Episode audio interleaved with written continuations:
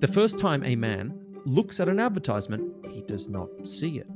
The second time, he does not notice it. The third time, he is conscious of its existence. The fourth time, he faintly remembers having seen it before. The fifth time, he reads it. The sixth time, we are all so predictable. Boom! What's going on, everyone? It's Vaughan here, and I have an awesome article for you to buy into. You're going to really like this episode. Stay tuned because if you are interested in making more sales and scaling like I am and finding a way to crack the code for your own business and to bring up the results of your business from getting more products out the door, more services rendered, and getting more clients, you're going to really want to understand the 20 types of impressions that are made on people and why it matters so much for advertising forces to work. So I actually think this is where I am in my uh, business growth right now. And I've seen this play out many times. I'm going to read through this list in a minute by James Playstead Wood, who was an early 19th century author and professor. And he put a book together, and there's a 1985 extract that he pulled out from Thomas Smith Hints to Intending Advertisers. Sorry, did I say 1985? I meant 1885. So this thing is this thing is old, man. It's like 135 plus years old. And we are so predictable. When you go through this, you're gonna go, oh my God, this is me. Now, I just want to warn you. This is so powerful and potent. It works for all ideas on all of us. And there's a reason. So before I read these out, I want you to understand something about you and me, something that I'm still developing and understanding of. Because I think anyone who claims to have an answer on how we are as people is full of it. We are so complicated, but we're also predictable in terms of patterns. And if you don't believe me, by the time you go through this list, you'll see exactly how people are led to buying decisions.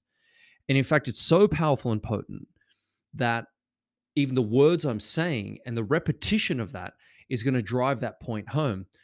But we're predictable. We are creatures of habit.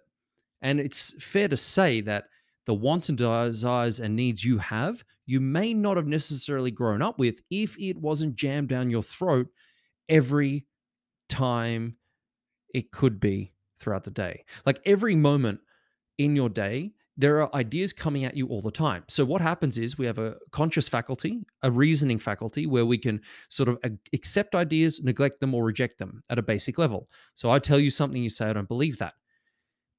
Why don't you believe that? Well, maybe because you're thinking, you say, I don't agree with what he's saying. But most people don't do that. They uncritically think. So what they will do is they will hear something I say and they'll just believe it as gospel and they'll uncritically believe that. And if they hear that enough times, that repetition embeds it into their unconscious or the subconscious personality, which can only accept ideas. So if you hear a message often enough or an idea, and that message or idea is maybe an offer to buy a program or a product or to take an action to do something, you will do it eventually if you're told it enough. But if you go through these stages, like I'm about to go through, it's, it's not just being told, it's multiple explorations of the idea as you, the potential customer. And this is exactly what your customers go through on the journey. And it's one of the reasons why you can't stop advertising. Now, you might have negative connotations to the word advertising. So we can dress it up and call it marketing, right? Whatever you want to call it, it's touch points with your potential clients. So emails, video messages, graphics, any type of interaction on a specific message to do something takes about 20 times for it to land for a buying decision to be actually reached. So if you put an ad up on Facebook and it doesn't work, give yourself a little pat and say, cool. And then when it doesn't work and it doesn't work the way you want, realize it's because you've got to take people, all those impressions, which CPM means cost per, I think the M is thousand, right? So cost per thousand. So those thousand people need to see a, a message or an offer 20 times through this stage to make a buying decision. So if it doesn't work the first time, there's a reason. We're very skeptical. And so we don't see it when we first go through this. So I believe today's lesson is going to help so much for me personally because I read this and went, man, this is, I've got to share this because it helps to inspire me to keep going, to keep pushing a positive message, to keep pushing a direct message, to keep sounding out to the world what I think people should do with me in terms of how I can help them specifically with their problems and where I specialize in. And so for you, you specialize in something. So you get that down to a message and then you hound that message and you're going to get so sick of talking about it. But I've found out that I often stopped too early. And it's one of the reasons why I wouldn't make sales sometimes. But then I also noticed when I got really aggressive on the sales side of things. So I would be really hammering emails on a closing date I always got a massive bump. I mean, such a big bump. Sometimes I'd have, you know, 23 grand in sales in just like a week. And so, you know, that's on top of everything else working properly normally. So listen, it doesn't mean you're wrong if you don't make a sale the first time you mention, I've got something on offer. This is why. Let's get into it. So, from Thomas Smith, Hints to Intending Advertisers in 1885. And it's a little piece out of Smith's United Advertising Agency of London. So pretty awesome because it's it's written in a, a whimsical way, if you will. So it's way ahead of its time. Here we go. First one. The first time a man looks at an advertisement, he does not see it. The second time, he does not notice it. The third time, he is conscious of its existence. The fourth time, he faintly remembers having seen it before. The fifth time, he reads it. The sixth time, he turns his nose up at it.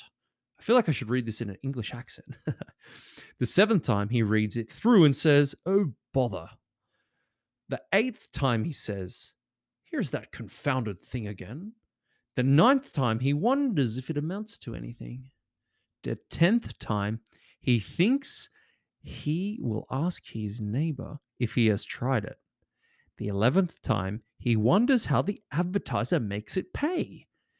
The twelfth time, he thinks perhaps it may be worth something. The thirteenth time, he thinks it must be a good thing. The fourteenth time, he remembers that it, he has wanted such a thing for a time. See where we're going? The fifteenth time, he thinks he will buy it someday. The sixteenth time, he makes a memorandum of it. The seventeenth time, he is tantalized because he cannot afford to buy it. the 18th time, he swears at his poverty. The 19th time, he counts his money carefully. The 20th time he sees it, he buys the article or instructs his wife to do so. That's fantastic, right? I, lo- I love the memorandum. like, you remember advertising in papers would have been very expensive, still is today, would have been back then. Now, there's a little bit under this, uh, as because that's an extract within a book by uh, James Playstead Wood. He says the advertising forces were not only gathering, they were beginning to merge their efforts. The advertising agent was beginning to develop into the advertising agency and to pull together the work of the space broker, the copywriter. So, isn't it? It's all about frequency and continuity. Now, these are funny things, right? Like some of the the commentary around it, I love it, but it's true.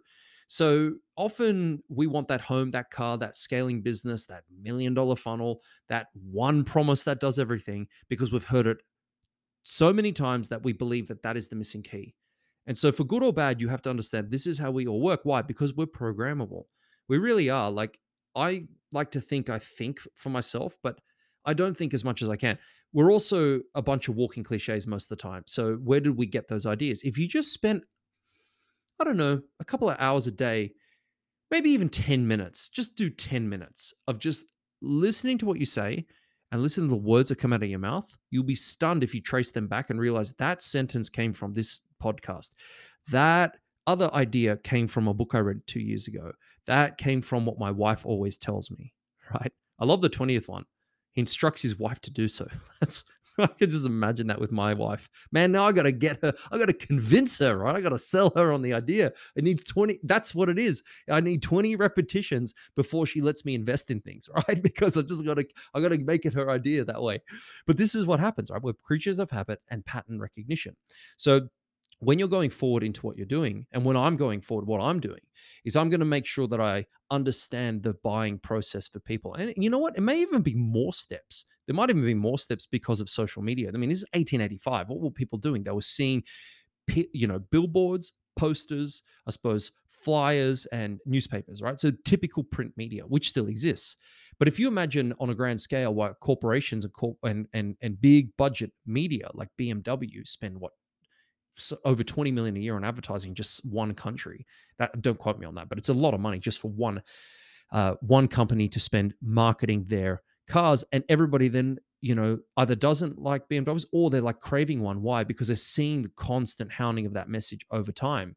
And so that's what we have to understand is that people are at different stages in their buying process because they are ignoring you most of the time when they first see it. And then after a while, they start to see it again and again and go, wow, there's something to this. Because if they can pay for advertising, maybe they're successful. If they're successful, that means they're more trustworthy and maybe I'll buy it. And so once they start getting the idea in their head that it's that it's sort of their idea and that they couldn't live without it, you've really gotten them moving along the buying journey.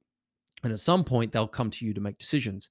So this is this is why you need to understand your sort of launch cycle if you're going to sell a course why people do need urgency scarcity and decisions to be made at a certain point. If you just leave it up to them it's it's no good. You do need sort of deadlines or a reason to to to buy because when they're at that 20th time or that 27th time even they get to that point where okay how do i take action? And it has to be very easy and effortless for them. So i encourage you today like i'm encouraging myself keep at it but don't confuse people there's so much noise in the marketplace and saturation with things that it's really important to just hammer the same message that you've tested. So if you've got a product that's selling, I've got several products that are selling. I've got to get the messaging down and then reinforce it. And that's where it can be a bit scary. So I want to encourage you not to get scared of being quote unquote too aggressive. Because honestly, like like I said in the beginning about live streaming, a lot of people aren't paying attention anyway for this reason. So if you keep saying different things all the time and not hounding back to a similar message or coming back to a similar call to action, like visit my website or buy this product, and you don't slam that in the face of people, right? It's different online. You you come from a value point of view, which I think we'll talk about later. But ultimately, at some point when they're ready, they need to uh, get into that space of counting their money carefully, right? Swearing at their poverty, right? We get there, we're doing well. So you got to you got to do it with discernment for yourself I don't recommend jamming a buy my crap now all the time down people's faces because you'll put a lot of people off. But if you do come from a place of giving and you have a call to action, you have to realize that a call to action, even to sign up for an email list, may take like 10 to 20 times before they do. But then that's been worth it, right? That's a lot lower hanging fruit than buy my product. So be careful with how you sort of target this. But I would recommend coming down to a couple of messages, testing them out, which ones work the best based on results, like how many people become a lead, maybe how many people buy. And then from there, you've done the hard work, the heavy lifting. Um, as you scale, and as I scale, I'm going to need to realize that you increase the budget to be able to serve more people to get into this buying journey. So, you know, if you're looking, you're looking at millions of people, potentially millions of people being exposed to your ad 20 times. And you might say that that's expensive. Well, it actually is if you're doing traditional. Online, you can do it very, very cheaply and strategically too. And you only start with small budgets online anyway, and you can reach a tremendous amount of people. Okay. So, this is something you have to take very seriously because this buying cycle for people, you have to, they have to see it enough times to take an action. And if you have a budget at the beginning, like most people, then you need to dial in that message to make a sale so you can then reinvest the gross profit not all of the revenue, the gross profit you make back into advertising. And that's how we scale. So this is where I'm at. It's what I'm playing with. Sort of figure out my messaging. What medium am I going to deliver it through? I know it's going to be ads on Facebook and YouTube. And then what is the message? You know, is it going to be a training that they are getting call to action on? And then I'll set my budgets and then work that up. So I hope you enjoyed this today. It's a bit of fun, isn't it? So enjoy, maybe even get that book. Just Google James Play uh, Playstead Wood or you can look for Thomas Smith Hints to Intended Advertising circa 1885. Boom. See you tomorrow.